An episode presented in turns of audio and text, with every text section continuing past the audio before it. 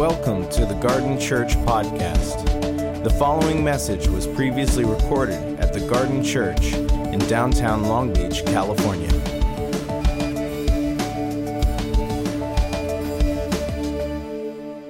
Welcome to uh, a series called Witness. We are targeting cultural issues. And one of the ones I want to confront today is, um, is kind of displayed in Moby's animated music video.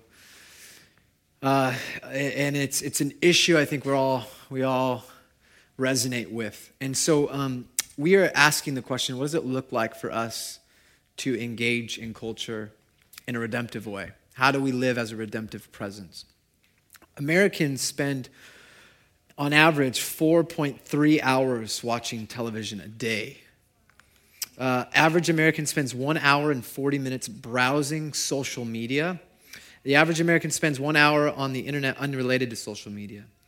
Now, remember, there's 24 hours in a day. So, just as you start adding these up, you realize where our time goes. The average American now checks their phone, their mobile phone, 150 times a day. That's every, uh, checking your phone every six minutes. 50% of American teens admit to feeling addicted to their smartphones. 77% of parents say their teenagers were sometimes distracted on their phones or tablets during time spent together with family. 44% of smartphone users admit that they would experience great, a great deal of anxiety if they lost their phone and they couldn't replace it for a week. 61% of smartphone users say they sleep with their phone on either under their pillow or next to them in the bed. This is uh, one survey discovered that the average cell phone user is on their device for three hours and eight minutes every single day. And then there's this professor uh, did some research and he said instant messaging, text messaging, addiction was driven by materialism and impulsiveness. Mobile phones are, uh, par, are, are not just, sorry, mobile phones are part of our consumer culture. They're not just a consumer tool, although um, 40% of all the online sales on Black Friday, which had over $3.3 billion, it's a world record of internet shopping, 40% was done on the cell phone this year. They're not just a consumer tool, but they are used as a status symbol. So they're eroding our personal relationships. Getting hooked on a mobile phone is similar to other addictions, such as compulsive buying. With so much information battling for space in our mind, it's no wonder our attention span has been uh, steadily shrinking. In The Shallows, What the Internet is Doing to Our Brains by Nicholas Carr, he points out that in 2000, the year 2000, the average amount of time we could stay focused on one task without our mind wandering onto something else was 12 seconds, and it's now eight seconds. This is the culture that we're swimming in. We're all part of this. Remember, we've talked about culture. Culture is not neutral, it's bending us towards a particular direction. It's moving us towards something. We've, we've discussed all these things. Narcissism, last week, we've talked about our culture moving us towards self focus and narcissism. We've talked about how worship becomes this counter habit to this way of narcissism that moves us to focus and reorient our lives, both privately and corporately, to God. We've talked about how our culture moves and bends us towards consumerism and materialism, defining ourselves by what we own and possess. And that the counterformational habit is are things like the, the, the, disciplines of the spirit, like simplicity and minimalism, where we learn to live an alternative lifestyle in a culture that defines itself by consumerism and finding happiness and meaning from what you possess and own. And so we've been addressing all of these issues. We've talked about politics, we've talked about the Bible, and this one in particular is a unique one because I've never heard a talk on it, but I wanted to address it. Um, I want to talk about how to live as a redemptive presence in a culture and age of distraction. How do we live as a redemptive presence in a culture and age of distraction? And that, I mean, I list the statistics. You see the shocking, jarring video of Moby, and we see it's, it's a reality that we all face. It seems like our culture celebrates the multitasker. We wear busyness. How are you doing? Busy. We wear busyness like a, a badge of honor, as if it gives us more significance and meaning because we don't know how to slow down. We are a selfie generation. We're digitally co- connected as a society, but we are relationally fractured and disconnected. We're built for meaningful relationships, but we have no way how to connect with other people outside of these devices. Literally, someone was telling me yesterday, one of my friends was saying that their family will Skype them on a device with the TV on, their feet up, a computer in their hand, and their other device just Skyping through them. There's, there's multiple devices, but isn't that how we watch shows now? Put Netflix on and we have our computer or our phone. It, it, this is the reality we live in. It's all what we're used to. It seems like the things that we've designed to make life easier are the things that are actually taking away the life we really want. And there's nothing wrong with technology in itself. It's actually good. My son would have complications during childbirth if it wasn't for the technology that we now have in hospitals. People are alive because of the technology. The, the, there are movements that take place and overthrow fascist regimes because of social media and technology. That, that's, those are helpful things. I was just watching what's going on with the pipeline and how drones are actually bringing evidence um, that, that's needed to create a, to help a cause. I mean, it's amazing. So technology and the access that we have to technology is not a bad thing in itself. But, and, and, and the distraction, I don't want to just highlight the cell phone. It's just a symbol. Like how much time we spend on, on TV is just a symbol of, of something deeper. Would you agree with me on that? Like there's something else going on in our lives. Let's talk about the distraction of anxiety in our life, the preoccupation of what other people think. Let's talk about um, the stress that we carry. Let's talk about um, the relational unhealth that we carry. And we can literally be in two places at once. We could be somewhere else mentally and physically be somewhere else. I'm, my wife is regularly challenging me on this. And so these are just symbols, these are cultural artifacts that I just wonder what people will say about us. I've, I've jokingly said this, but I seriously mean it. I wonder if one day a future generation will think of how we are so connected in the ways that we think about cigarettes. Like, we, why on earth would you put cancer in your body? That's what we think about cigarettes today. But there was a whole generation that had it as a status, as a, a way of relaxing, all sorts of things. They didn't have the information that we have now. I wonder if in future contexts, people will be like, Can you believe our parents and how they had these devices on 24 7? That's just a thought I've carried around in my head and heart, wondering as I see um, babies interact with Apple products and all sorts of things. So, not to come down, but really the question in quest, I suppose, is how do we live as a redemptive presence in the culture and age of distraction?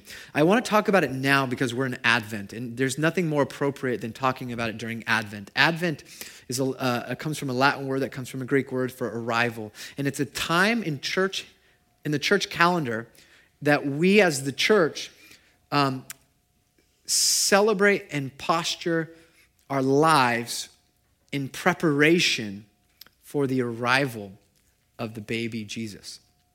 So, throughout history, for thousands of years, the church has chosen Advent as the beginning of the calendar year for the church. And what the church intended for Advent to be was a time where we intentionally slowed down corporately and individually our lives to prepare for the arrival of the Messiah. And that's what Advent's designed for. Now, what, how do we experience Christmas today in this season? The opposite of slowing down. It is rushed, full of anxiety. We have holiday stress, which is a literal thing you can be diagnosed with. Um, we, we have, we are, there are more parties and commitments to things, more money we spend. Two thirds of us will go into debt this Christmas just to afford what Christmas presents us. We're confronted with the opposite. Now, I want you to just think how does a pregnant woman prepare for childbirth, for their child being born? It takes 10 months, and some get really, really sick um, in the beginning. But then what happens over time is they don't speed up their lives as the pregnancy goes on and they have this giant thing inside of them that completely rearranges their insides. It makes every movement uncomfortable and every breath. They actually are forced to slow down, to reorient their lives. They actually physically cannot do things later on in months of pregnancy that they were able to do early on. Pregnancy forces a pace that's different than when you're not pregnant. And how do we then, as the church, prepare for the arrival? And I think one of these things I want to talk about is becoming present. disciplining ourselves to be aware and pay attention. Are you with me? Are you with me? 11:15? Can I get a witness? All right, there we go. So, how do we do it? I want to talk through Exodus real quick. Exodus 3. So, if you have a Bible, here's what I'm going to do I'm going to make some observations um, about uh, one particular story, one encounter that Moses has. Moses um, has this encounter with God. I want to just make some subtle observations, very obvious observations, actually, and then talk, just share with you some insight from this story that actually a 3,000 plus year old document has a lot to say about how we might want to interact in the world today. So we'll start there. And then, if we have time, I'm going to share a story about Jesus. And then we'll close with some ministry time. Last service is amazing time of ministry. Um, and I have the same feeling that there's going to be a great ministry time here. I think the Lord wants to do some healing and just bring peace in ways that we need it. Um, literally pray for those that have holiday stress because it is a real thing um, and anxiety. So, does this sound good? Exodus 3, verse 1. Moses uh, is writing this letter. And what you need to know, just quick, I can tell you a lot about Exodus, but this book, Exodus, is written by Moses, most people think. Um, and as he's described throughout this book, is he is the least likely candidate to be a leader of a movement. He is unimpressive, indecisive. He drags his feet. He makes excuses. He argues with God. He refuses to be obedient at times. He doubts and he wrestles with God. Anyone here resonate with any of those things? Great. You you don't have a model to strive after, after for in Moses. What you have in the story of Exodus is simply a companion. He's somebody that stands next to you as an ordinary guy, showing you what it looks like to be obedient and follow God in your ordinary life. So, Exodus 3 1, story of the burning bush. Now, Moses was tending the flock of Jethro, his father in law. How many of you would love to work for your father in law? Show of hands. Okay, so he's no hands went up. So there he is working with his father in law. Uh, at least it's not his mother in law, but the priest of Midian. Oh, that was a low. That, I don't really mean it. I love, she's not going to listen to this. It's totally fine. She's amazing. No, she's amazing. I'm not joking. I'm just looking for my sister in law. Um, so, and he led the flock to the far side of the wilderness and came to Horeb, the mountain of God. Sorry. Um, there, the angel of the Lord appeared to him in the flames of fire from within a bush. Moses, check this out, saw that though the bush was on fire, it did not burn up. So Moses thought, hey, I'm going to go over this strange sight and see why it's not burning up. When the Lord saw that he had gone over to look, God called him from within the bush Moses, Moses. And Moses said, Here I am. Do not come any closer. God said, Take off your sandals, for the place where you are standing is holy ground. Then he said, I am the Lord, I am God of your father, the God of Abraham, the God of Isaac, and the God of Jacob. At this, Moses hid his face because he was afraid to look at God. The Lord said, I have indeed seen the misery of my people in Egypt. I have heard them, uh, crying out because of their slave drivers, and I am concerned about their suffering. So now go, verse 10. I'm sending you to Pharaoh to bring my people, the Israelites, out of Egypt. So, this is a chance encounter with God. Uh, it's a foundational text for the book of Exodus. It's Moses' encounter with God. And I want to make observations about how do we live as a redemptive presence in a culture of distractions. From this story, here are some observations. Point number one um, it says that Moses was tending his flock, or his father in law's flock.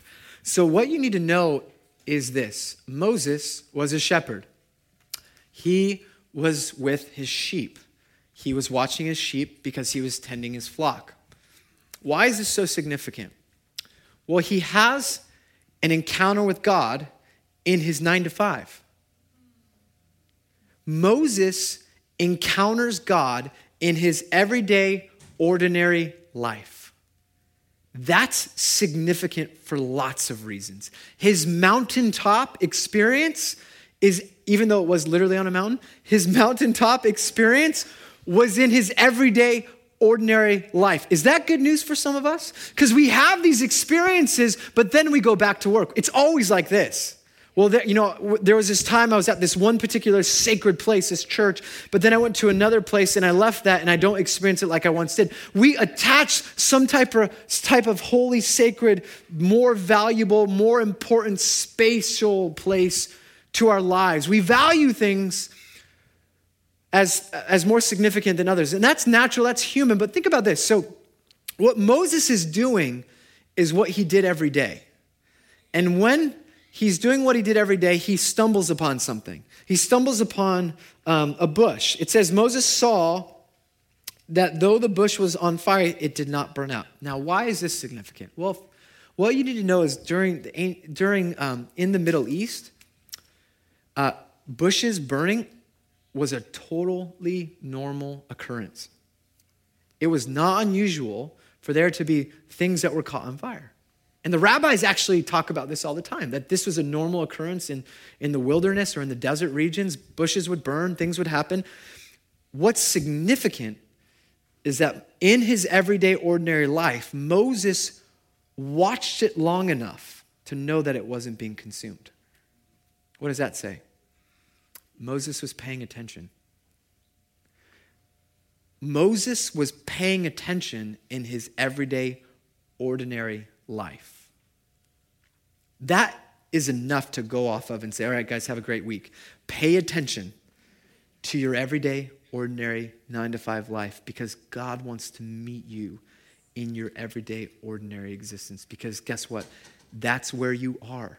And God simply wants to meet you where you are. So, what we observe from this text is that Moses is, a, is paying attention, and this awareness, this thing's not burning up, this awareness enables an encounter with God. Okay? So, he could have just passed by. Bush is burning. He could have just, I mean, if it was today, it would have been like this and this chance encounter with the divine to become the leader of a movement, the, the, the, the um, Messiah figure for Exodus, of the liberation of God's people, he would have just browsed his way through that encounter with God. Rabbis actually talk about this. How many burning bushes did Moses miss before he paid attention? It's a question.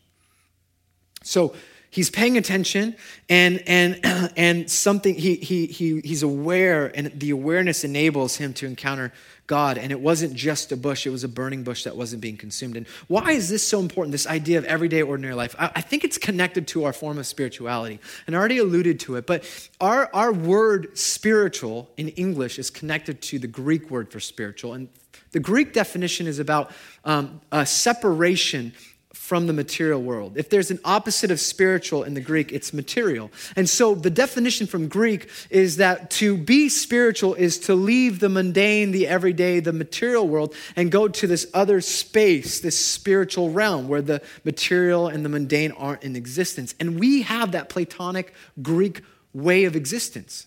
This is how we view lots of us, the scriptures. This is why um, the, the Western thinkers, when they read this Hebrew text, the Old Testament or even the New Testament, we have, this, we have this view that God's plan is to zap us out of here and go to some spiritual place when we die. But that's not biblical. In fact, in classic Hebrew, there's no word, classical Hebrew, there's no word for spiritual because that would, that would make the assumption that something's not spiritual. Because the Hebrew concept of the world is that everything's spiritual. The material and the spiritual are all integrated into this thing called the earth. It's all integrated in God's design. And if you read the Bible cover to cover, the story is God's activity happens here on this earth. There's a lot of stuff that happens in the New Testament, Old Testament, New Testament, and then the church is happening now. But when it all comes together, when the fulfillment of all things, as Ephesians says, happens, it's right here. Earth and heaven are renewed. Heaven actually comes here. So, what does it say? Well, when we separate the significance of the material from the spiritual, we lose power and significance. Or let me even go one step further. We think that when we come to, a lot of us, and this is me too at times, that when we come to church, we come to church, that there is something spiritual charging here. There's some type of spiritual charge, that this is a holy and sacred place where God's presence is in the midst and he's going to move and let's lower the lights and make sure that we're going to uh, create this atmosphere for God to move. That's the last thing you need to think about at the garden. In fact, what we're trying to remind you as we gather with songs, as we create space, we want to remind you of all that is holy, sacred, and spiritual on your commute on Monday morning. This is to re energize you for all of the sacred temple work you have Monday through Saturday. This is what we believe. And so, for some of you, you think, well, great, okay, I get it. The mission then is my job. And so you get to your job, you're like, this is where God wants me to interact. But how you got to your job on the 405 did not look like Jesus. And it shouldn't. No, it should. Because that's like Sheol and hell all combined in one. Pretty much 24 7. It doesn't matter because there's always road closures. Anyways, um, bless the 405, Lord. Expand it. it just grow its. uh. So, so when we when we create that type of dichotomy, we miss that actually God wants to interact with us in our everyday, ordinary life. Moses teaches us to um, pay attention to everything, and and what I love is that it, Moses saw that it was burning, and then it, it says he goes to the bush um, to see what's going on, and then it says when God saw him go over there. So let me just let's just back up have you ever been in a place where you just like, where are you, God? Come on, I don't know how I'm going to pay rent. Just show up. I don't know how I'm going to deal with this. I need an answer. Lord, I, you're in despair, you're praying. Lord, just show up. It says that Moses actually went, he's paying attention to his life. He, he went over there. And once God saw him go over there, then God speaks to him. Why? Because obedience always leads to a greater encounter. You want to you want to you want to hear God's voice in your life? Start doing the things that Jesus did. Don't wait to hear it. Just start. Read the Bible. Pray. Get some silence and solitude. Serve other people. You want to experience God's presence in your life? Give your life away and watch what happens with his presence in your life. I'm preaching all sorts of goodness to 1115. You're welcome. This is not in my notes. This is for some of you sprinkled across who will take this and manifest the hundredfold ministry. This is what, so God, obedi- with his obedience, there's a greater encounter. And it was because of that that Moses now says, when he hears Moses, Moses, he says, Yeah, here I am. What does that say to us? Well, he's not only observing, he's not only paying attention and aware, he enters in, and when he hears something, he participates. Because when God shows up, in a burning bush. You can choose. One, One, first of all, you got to see it. If you don't see it, you're not going to get to do this, but you can choose to participate or not. It's your choice. And he says, Here I am in that moment. Here I am. I'm here. And then he goes on and he calls Moses, and Moses will become Moses will, he, he literally makes every excuse. The rest of Exodus 3 is ridiculous. He's like throwing out obstacle left and right to God. This is God speaking from a burning bush. He's like, well, what about this? I don't feel good. What about this? What about this? And three, and it's like God's like, good Lord, okay, just take your brother and get out of here. And what happens is he becomes, he becomes a partner with God in bringing his presence to the people of God and the rest of the world by saying, yeah, okay, I guess I will do it because he was paying attention in his everyday, ordinary life. But there's one more thing that I love, and this is this is where where um, God speaks to Moses, and he's like, "All right, all right." He saw that he came over here. He says, "Moses, Moses." He says, "Here I am," and then he says, "Hey, take off your sandals. You're on holy ground." Now the rabbis debate this. They throughout history, the rabbis would debate: was the ground sacred because it was sacred geographically, or was it sacred because the presence of God was there? And I want to argue that the presence of God was there. But what the rabbis go on to argue is that it wasn't just that the presence of God was there, it was that Moses was aware of the presence of God. That's what makes it holy and sacred. Brothers and sisters, as you carry the presence of God wherever you go, as you walk into the Starbucks, take off your sandals you are on, don't literally do that. Um, okay, Darren said to do it. Pastor Darren, I'm going in line. All right. No, but you, I could just, could just, that would be so awkward. Do not do that. But, but you bring the presence of God wherever you go. Are you aware of the power you possess when you walk into a room? The environment and atmosphere changes because the odds of the room goes up because you walked in. Do you believe that about yourself? Remember, to be Christian is simply to be like Jesus and do what he did. And so what we learn from Moses is this awareness that enc- creates a, a, chance encounter. Obedience leads to greater encounter, that he will be used by God, that all of life is sacred and holy, and that burning bush, bushes are everywhere. The, the, the, um, the rabbis talked about how many bushes did Moses miss on his journey. And that's the reality is that there are burning bushes everywhere. And what are these burning bushes? I believe that the, I think burning bushes are opportunities in our everyday, ordinary life for us to interact with God on his behalf for creation. That God is speaking all the time, God is moving all the time, God is oh, uh, trying to, to activate us all the time. The question is are we available and present to what He's doing? How many opportunities have we missed because we are just doing this? Burning bushes are everywhere. I have a friend uh, who told me a story. He was on a plane to Sacramento and he saw this woman with this neck brace and we had been talking about healing prayer and he thought hey i should pray for her. And he was he waited but he chickened out. He didn't do it you know it was awkward it was on a plane. Um, so uh, he didn't end up doing it. He thought about it all week when he was up north and then when he got back on a plane from sacramento to long beach he saw the same woman with the same neck brace and he's like gosh i got another chance. I gotta pray for this woman so, all throughout the flight, he's like, I gotta do it, I gotta do it, I gotta do it, waiting for the opportunity. Finally, they land, and he gets this opportunity to grab her bags, help her with her bags. He begins to talk to her, and then he begins to say, Hey, I would really love to pray for your neck. I can see that you have this thing. And she began to tell him that she, she had an accident and she needs to, to have this neck brace on for 12 months. Um, and, and he said, It's so funny. I, I saw you on the way up here, and I chickened out. Can I pray for you? So they get off the plane. He prays for her and nothing happens. She has the neck brace on, but uh, she takes off and he takes off. But he prayed for her. Amazing. And then he's driving in Seal Beach a week later, sees the woman he prayed for, no neck brace, walking across the street. He rolls down his window. He doesn't, he doesn't roll, he just pushes that.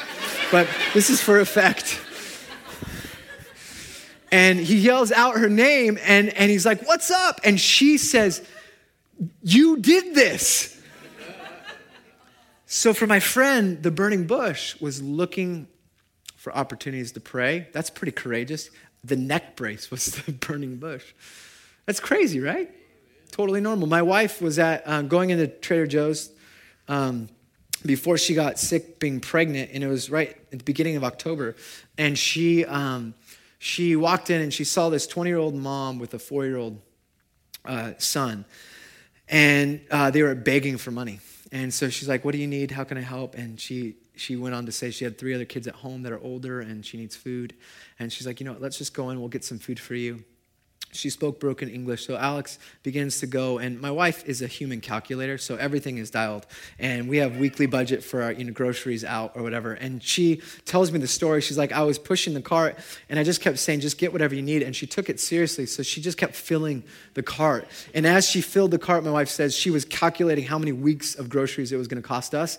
Um, but the, as she put that in, and Alex is calculating, the woman just cries. She's crying. She's getting chicken and all, you know, meat and all this stuff for a kid. And throughout, as they go throughout Trader Joe's, completely filling up this cart, um, she's crying hysterically. It's, making, it's beginning to make a scene. And then she starts arguing with her son. Um, and she keeps telling him no, no, no. And Alex is like, What's going on? What does he need? Because they're speaking Spanish. She doesn't speak Spanish. And she's like, Well, um, we are just trying to get what we need. Thank you so much. That's all we need. And well, she's like, No, no, no. What, what is he saying? What, what does he want? And she says, uh, he, he wants a pumpkin for Halloween. And um, my wife says, You can absolutely have a pumpkin. And his face just looks big, like waiting for permission. And her, her mom gives permission, and he runs off to grab a pumpkin. And see, this is what I love about the story because um, sometimes it's not the groceries that remind you, but it's the pumpkin, the $4 pumpkin, that reminds you of the extravagant grace and generosity of God. The burning bush in this moment was simply somebody in need.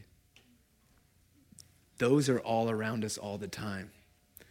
I remember I was a few years ago, 2012, I stopped surfing for a while. I was going through a season. I, this is the best way I could des- describe it.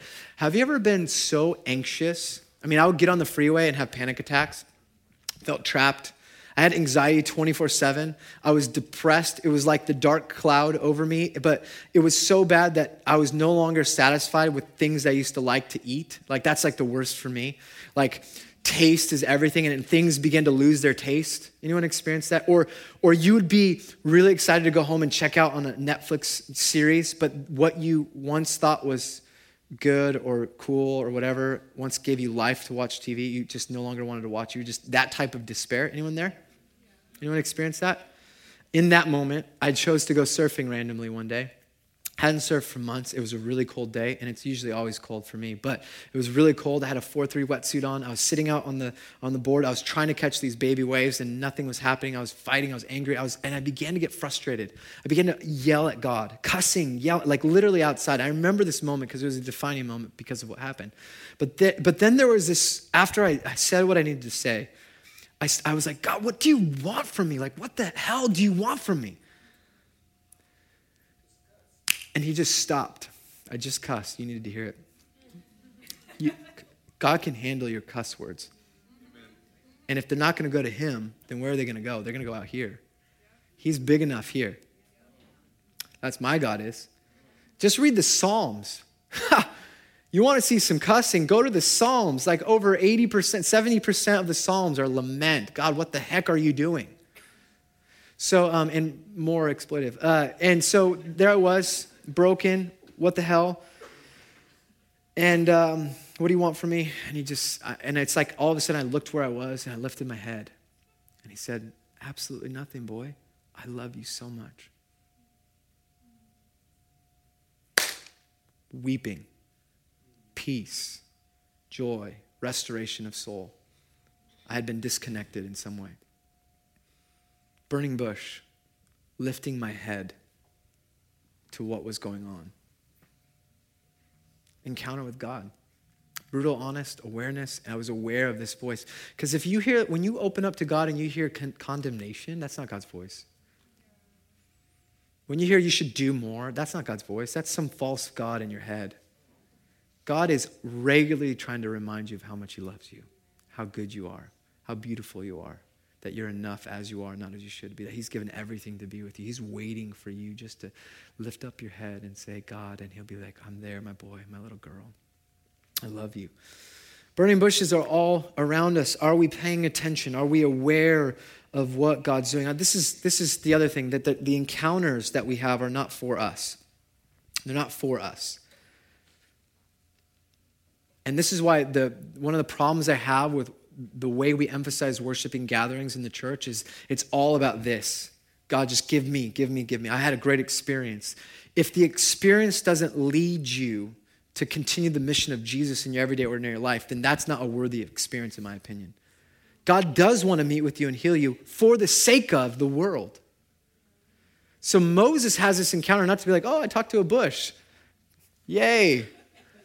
It sends him on this mission that he was not equipped for that was overwhelming and massive, that spends the rest of his life trying to fulfill in obedience. And that's the same is true for us. So, are you guys with me? So, paying attention, this is how we live as a redemptive presence. Let me just, can I just, it's 1235. We try to keep it like an hour and a half, which means 1245. But can I just, I got to finish strong with the story of Jesus. Can I do that? Permission? If you need to go, just go. I know who you are. You true. I can see you. If not, we'll just make sure the camera, will you just record them leaving so we have it on podcast? That'd be awesome. Now you're stuck. Some of you are like, I really have to pee though. It's not, I'm not. okay, so Jesus models this. He says, I only do what I see the Father doing. John 5, 19. And I believe that we can do this, that we can become the kinds of people that do this. And there's a story that I love because it, it really speaks to our condition and um, it becomes a helpful model for us. And it's a beautiful picture in Mark chapter 5, verse 21. It says this When Jesus had again crossed over by boat to the other side of the lake, a large crowd gathered around him while he was by the lake. One of the synagogue leaders named Jairus um, came, and when he saw Jesus, he fell at his feet. He pleaded earnestly with him My little daughter is dying. Please come and put your hands on her and let, um, so that she will be healed and live. You, you could just imagine the desperation.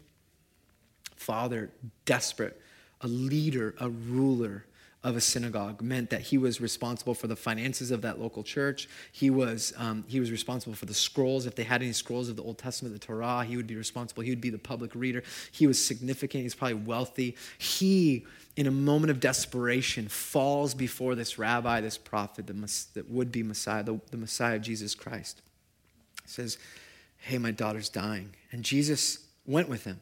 And a large crowd, it says, followed and pressed around him. So the image is just, just a, a Chance the Rapper concert. Okay, so just that.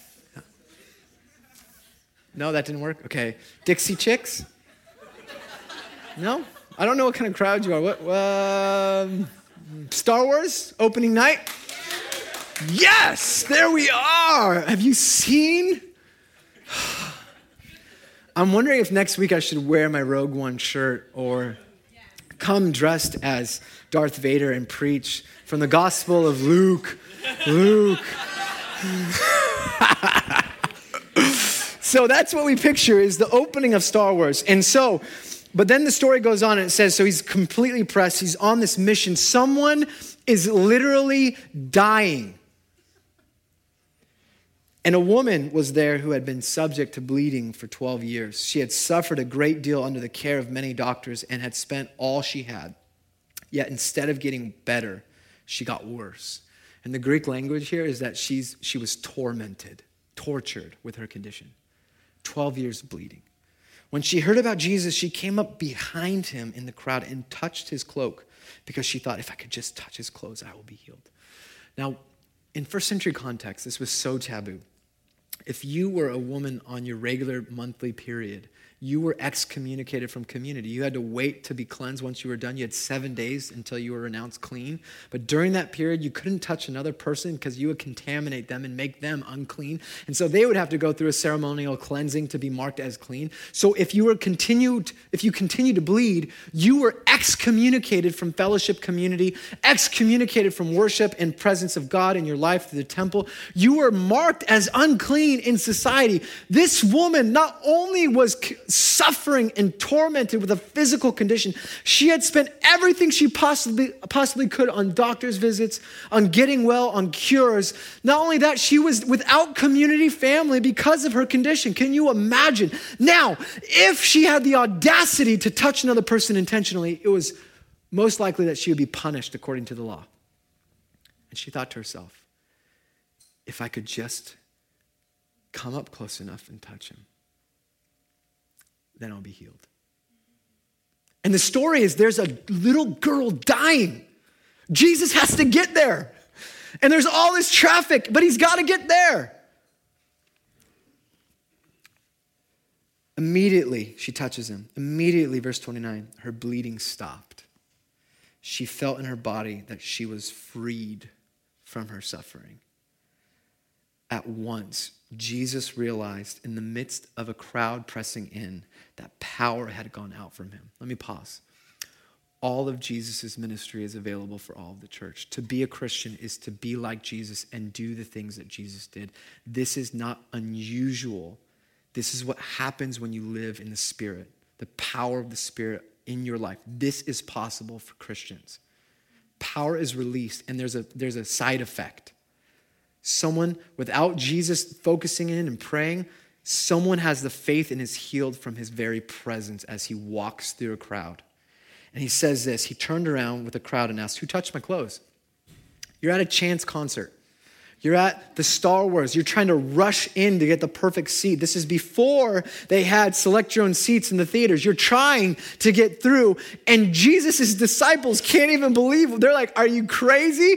How could you even ask? Well, you're nuts. How can you even ask who touched you? Everyone's touching you. But Jesus knows something. And here's the key look at this. Pay attention real quick. She wants to be healed. And Jesus looks for a personal encounter. This woman is not some random person in the crowd. My father has some business here, and I need to make sure that she knows what's going on. Because Jesus knows power left. Jesus knows somebody touched him. Now he's looking for the who. Who is it that received this benevolent gift. That rather than me being contaminated by her uncleanliness, my holiness and purity and freedom was just extended as a side effect of my presence in her life. Who touched me?